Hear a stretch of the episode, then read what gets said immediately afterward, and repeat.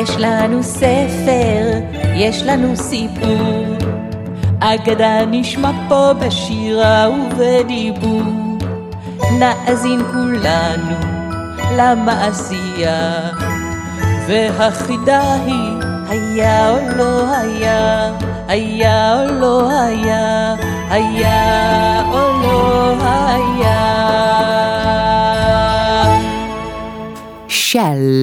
מאזינות ומאזינים, כאן נילי ספרי לי. אם אתם אוהבים סיפורים, הגעתם בדיוק למקום הנכון. בכל פעם אספר לכם סיפור ממקום אחר על כדור הארץ.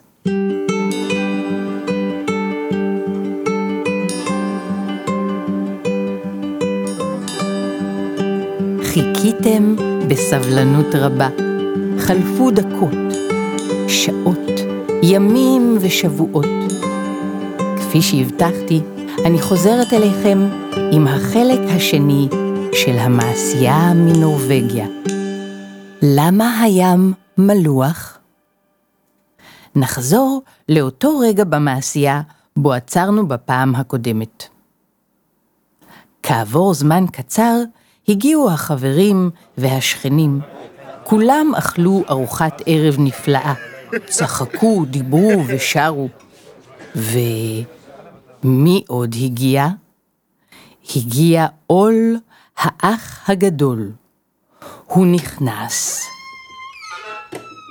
התבונן סביבו בתדהמה ואמר, מה זה, ליר?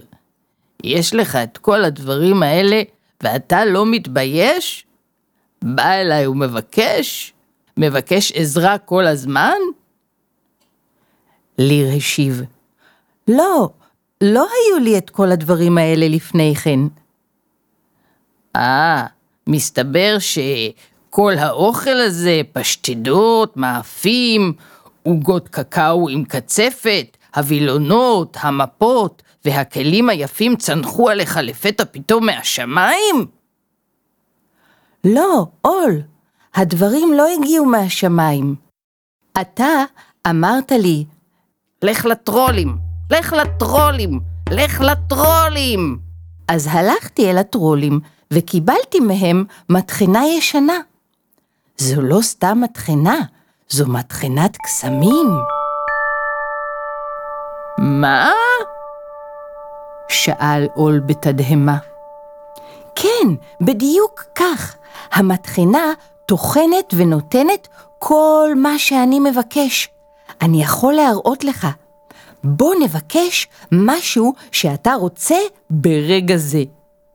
אולי עוגת קקאו? כן, אני רוצה עוגת קקאו.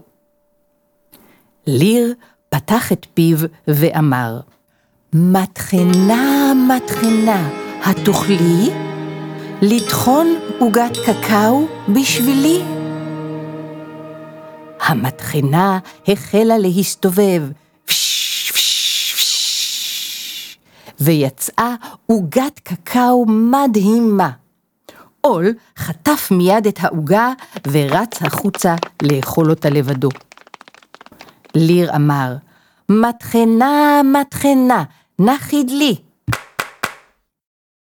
כאשר סיים עול לזלול, הוא חזר פנימה ואמר, היי, אחי הצעיר, אתה יודע שאני אוהב אותך כל כך, נכון? תגיד, אתה מוכן למכור לי את המטחינה?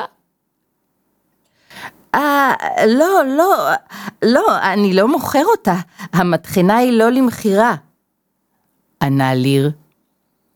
נו, בחייך, תמכור לי את המטחנה.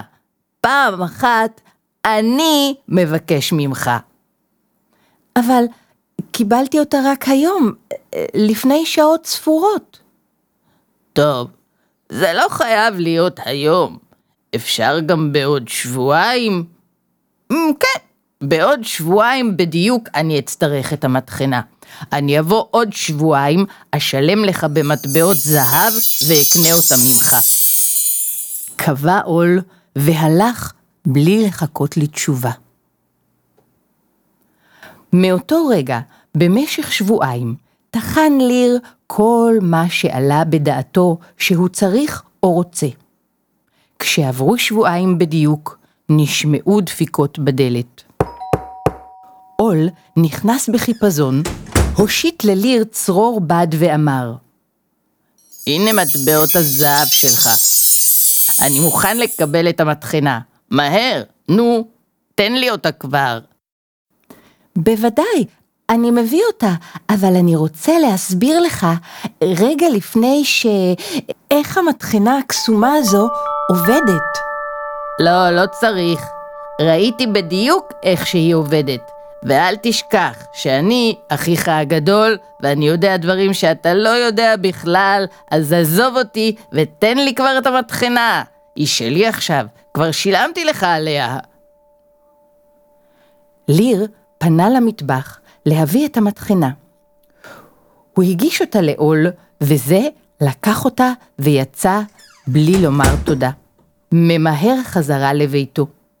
כשהגיע, נכנס עול פנימה ואמר לאשתו, נורה, את יכולה לצאת לבלות קצת ולערוך קניות. אני מתכנן להכין לנו מרק דגים נפלא לארוחת ערב. נורה הביטה בעול מופתעת ואמרה, אבל אף פעם אתה לא מכין ארוחת ערב. הערב אני כן אכין ארוחה נפלאה ואת תאהבי אותה מאוד. טוב, חייכה נורה, אני אצא ואחזור עוד מעט. אמרה ויצאה מהבית.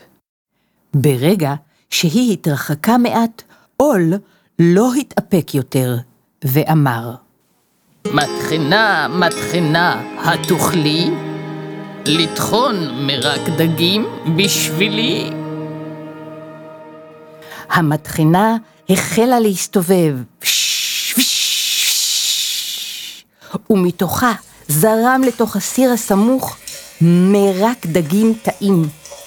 עול מילא קערה, ואז מילא עוד קערה, ועוד אחת, ועוד קערה. בסדר, מטחנה, אמר עול, זה בהחלט מספיק, יש לי כבר כמות יפה של מרק. אבל המטחנה המשיכה. היי, מטחנה, אמרתי מספיק, די. אבל דבר לא השתנה. המטחנה המשיכה וטחנה. די! מספיק! מספיק! צעק עול. מאזינות ומאזינים, אתם יודעים בוודאי מה עול שכח. הוא שכח לבדוק וללמוד איך אפשר לעצור את המטחנה. ולכן היא לא הפסיקה למרות שהוא חזר וביקש וצעק והתחנן. המרק המשיך לזרום והוא מילא את כל הבית ונשפך מתוך החלונות החוצה ונשפך מתוך הדלת והמשיך וזרם במורד הגבעה כשנורה צעדה בחזרה הביתה. היא הסתכלה עמומה וקראה מה זה? מה קורה כאן? היא ראתה את עול רץ בכל כוחו עם המטחנה בידיו. הוא לא עצר לרגע, הוא רץ והמשיך ורץ עד שהגיע אל ביתו של ליר וקרא בקול. היי, אח קטן, בוא קח את המטחנה הזאת בחזרה, קח אותה מהר בבקשה. אני אתן לך סכום כסף גדול אם רק תיקח אותה בחזרה. כל אותו זמן המטחנה המשיכה, פלטה עוד, עוד ועוד מרק. כאשר ליר פתח את הדלת, עול דחף לידיו את המטחנה, הוציא מכיסו חופן מטבעות, הניח על השולחן והסתלק. ליר חייך לעצמו ואמר, מטחנה, מטחנה, נחיד לי. כמובן, המטחנה עצרה מיד וחדלה להוציא מרק. מגי וליר אכלו לשובע ארוחת ערב נפלאה של מרק דגים טעים, והם היו שמחים ומרוצים. חלפו ימים, ובעזרת המטחנה הם בנו בית טוב ויפה. בית מיוחד המשקיף אל הים. כבר ממרחקים אפשר היה לראות את הערובה שמעלה עשן. הבית שלהם האיר כאילו היה השמש, כאילו היה מגדלור. יום אחד, סוחר שהיה מוכר מלח בכל העולם, הפליג בספינתו, כשלפתע ראה את הבית המאיר. הוא ניווט את ספינתו לכיוון הבית המסקרן. הטיל עוגן וירד מהספינה אל סירת משוטים קטנה, בעזרתה חתר עד לחוף. כשהגיע לחוף, ירד מהסירה ודפק בדלת. ליר פתח את הדלת בפנים מאירות. שלום, אמר הסוחר. הפלגתי בים ולא יכולתי להתעלם מהבית הזה. תודה, אמר ליר. בוא, היכנס, אולי תרצה להתכבד במשקה או במעדן כלשהו? כן, תודה, אשמח מאוד. יש לי שאלה אליך. איך בנית בית כל כך יפה ומאיר? מרחוק הוא נראה כמו השמש. ליר סיפר לו בשמחה את הסיפור על המטחנה הפלאית. יפה, יפה, אמר הסוחר. ו- והיא יכולה לטחון גם מלח? בוודאי, היא יכולה לטחון כל דבר. ואיך בעצם אתה גורם לה לטחון? אה, זה ממש פשוט, ענה ליר בתמימות. אתה אומר, מטחנה, מטחנה, התוכלי לטחון מה שאתה רוצה לבקש בשבילי. ומיד המטחנה מתחילה לטחון ולטחון. או, זה מדהים. תודה. אה, אה, או, אני רואה שנהיה כבר מאוחר וחשוך בחוץ. האם אוכל ללון אצלך עד שיעלה הבוקר? בוודאי, ענה ליר הנדיב, אין שום בעיה. הוא כיבד את הסוחר בארוחת ערב טעימה, והם הלכו לישון. אבל הסוחר רק העמיד פנים שהוא נרדם.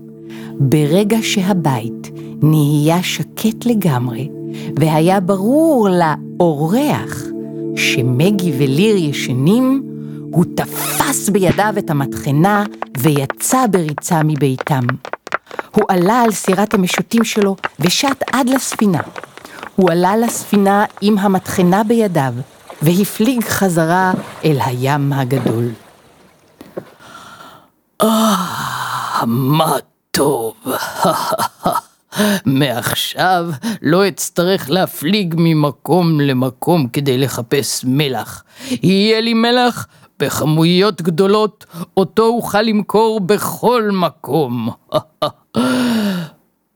כשהיה שוב בלב הים, הוא פתח ואמר, מטחנה, מטחנה, התוכלי לטחון מלח בשבילי? כפי שאתם יודעים, המטחנה החלה להסתובב, וטחנה מלח, עוד ועוד מלח. הסוחר מילא את כל השקים שהיו לו במלח שטחנה המטחנה. תודה, מטחנה, זה מספיק. הוא אמר, אבל המטחנה המשיכה עוד ועוד. נגמרו השקים, אבל המטחנה המשיכה לטחון ולטחון מלח ללא הפסקה. הספינה הפכה כבדה מאוד והחלה לשקוע. הסוחר ניסה לעצור את המטחנה בכל דרך אפשרית, אבל כמובן שהמטחנה לא עצרה. היא המשיכה לטחון מלח, לטחון ולטחון, עד שלא נותרה לסוחר שום ברירה. הוא קפץ מהספינה אל סירת המשוטים והתרחק במהירות. הספינה שלו שקעה לאיטה במעמקים, יחד עם המטחנה, שהמשיכה לטחון מלח, והיא בוודאי ממשיכה. טוחנת וטוחנת מלח, ממש ברגעים אלה שאני מספרת לכם את המעשייה. ולכן, לכן הים מלוח. מטחנה, מטחנה, את תאכלי לי לי לי לי לי לי לי לה לה לה לה לי לה לה לה לה לי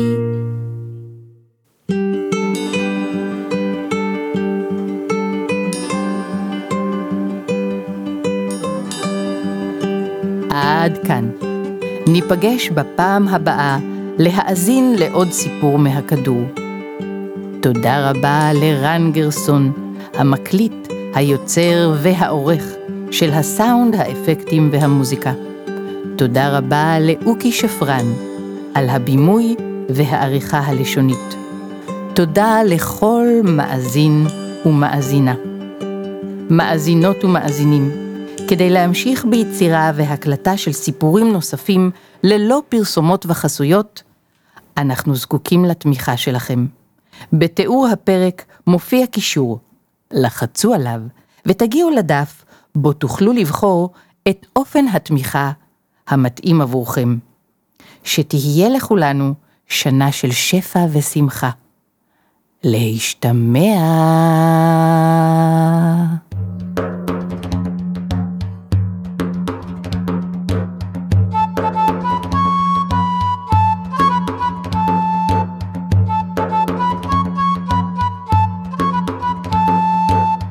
יש לנו ספר, יש לנו סיפור, אגדה נשמע פה בשירה ובדיבור. נאזין כולנו למעשייה, והחידה היא היה או לא היה, היה או לא היה, היה או לא היה.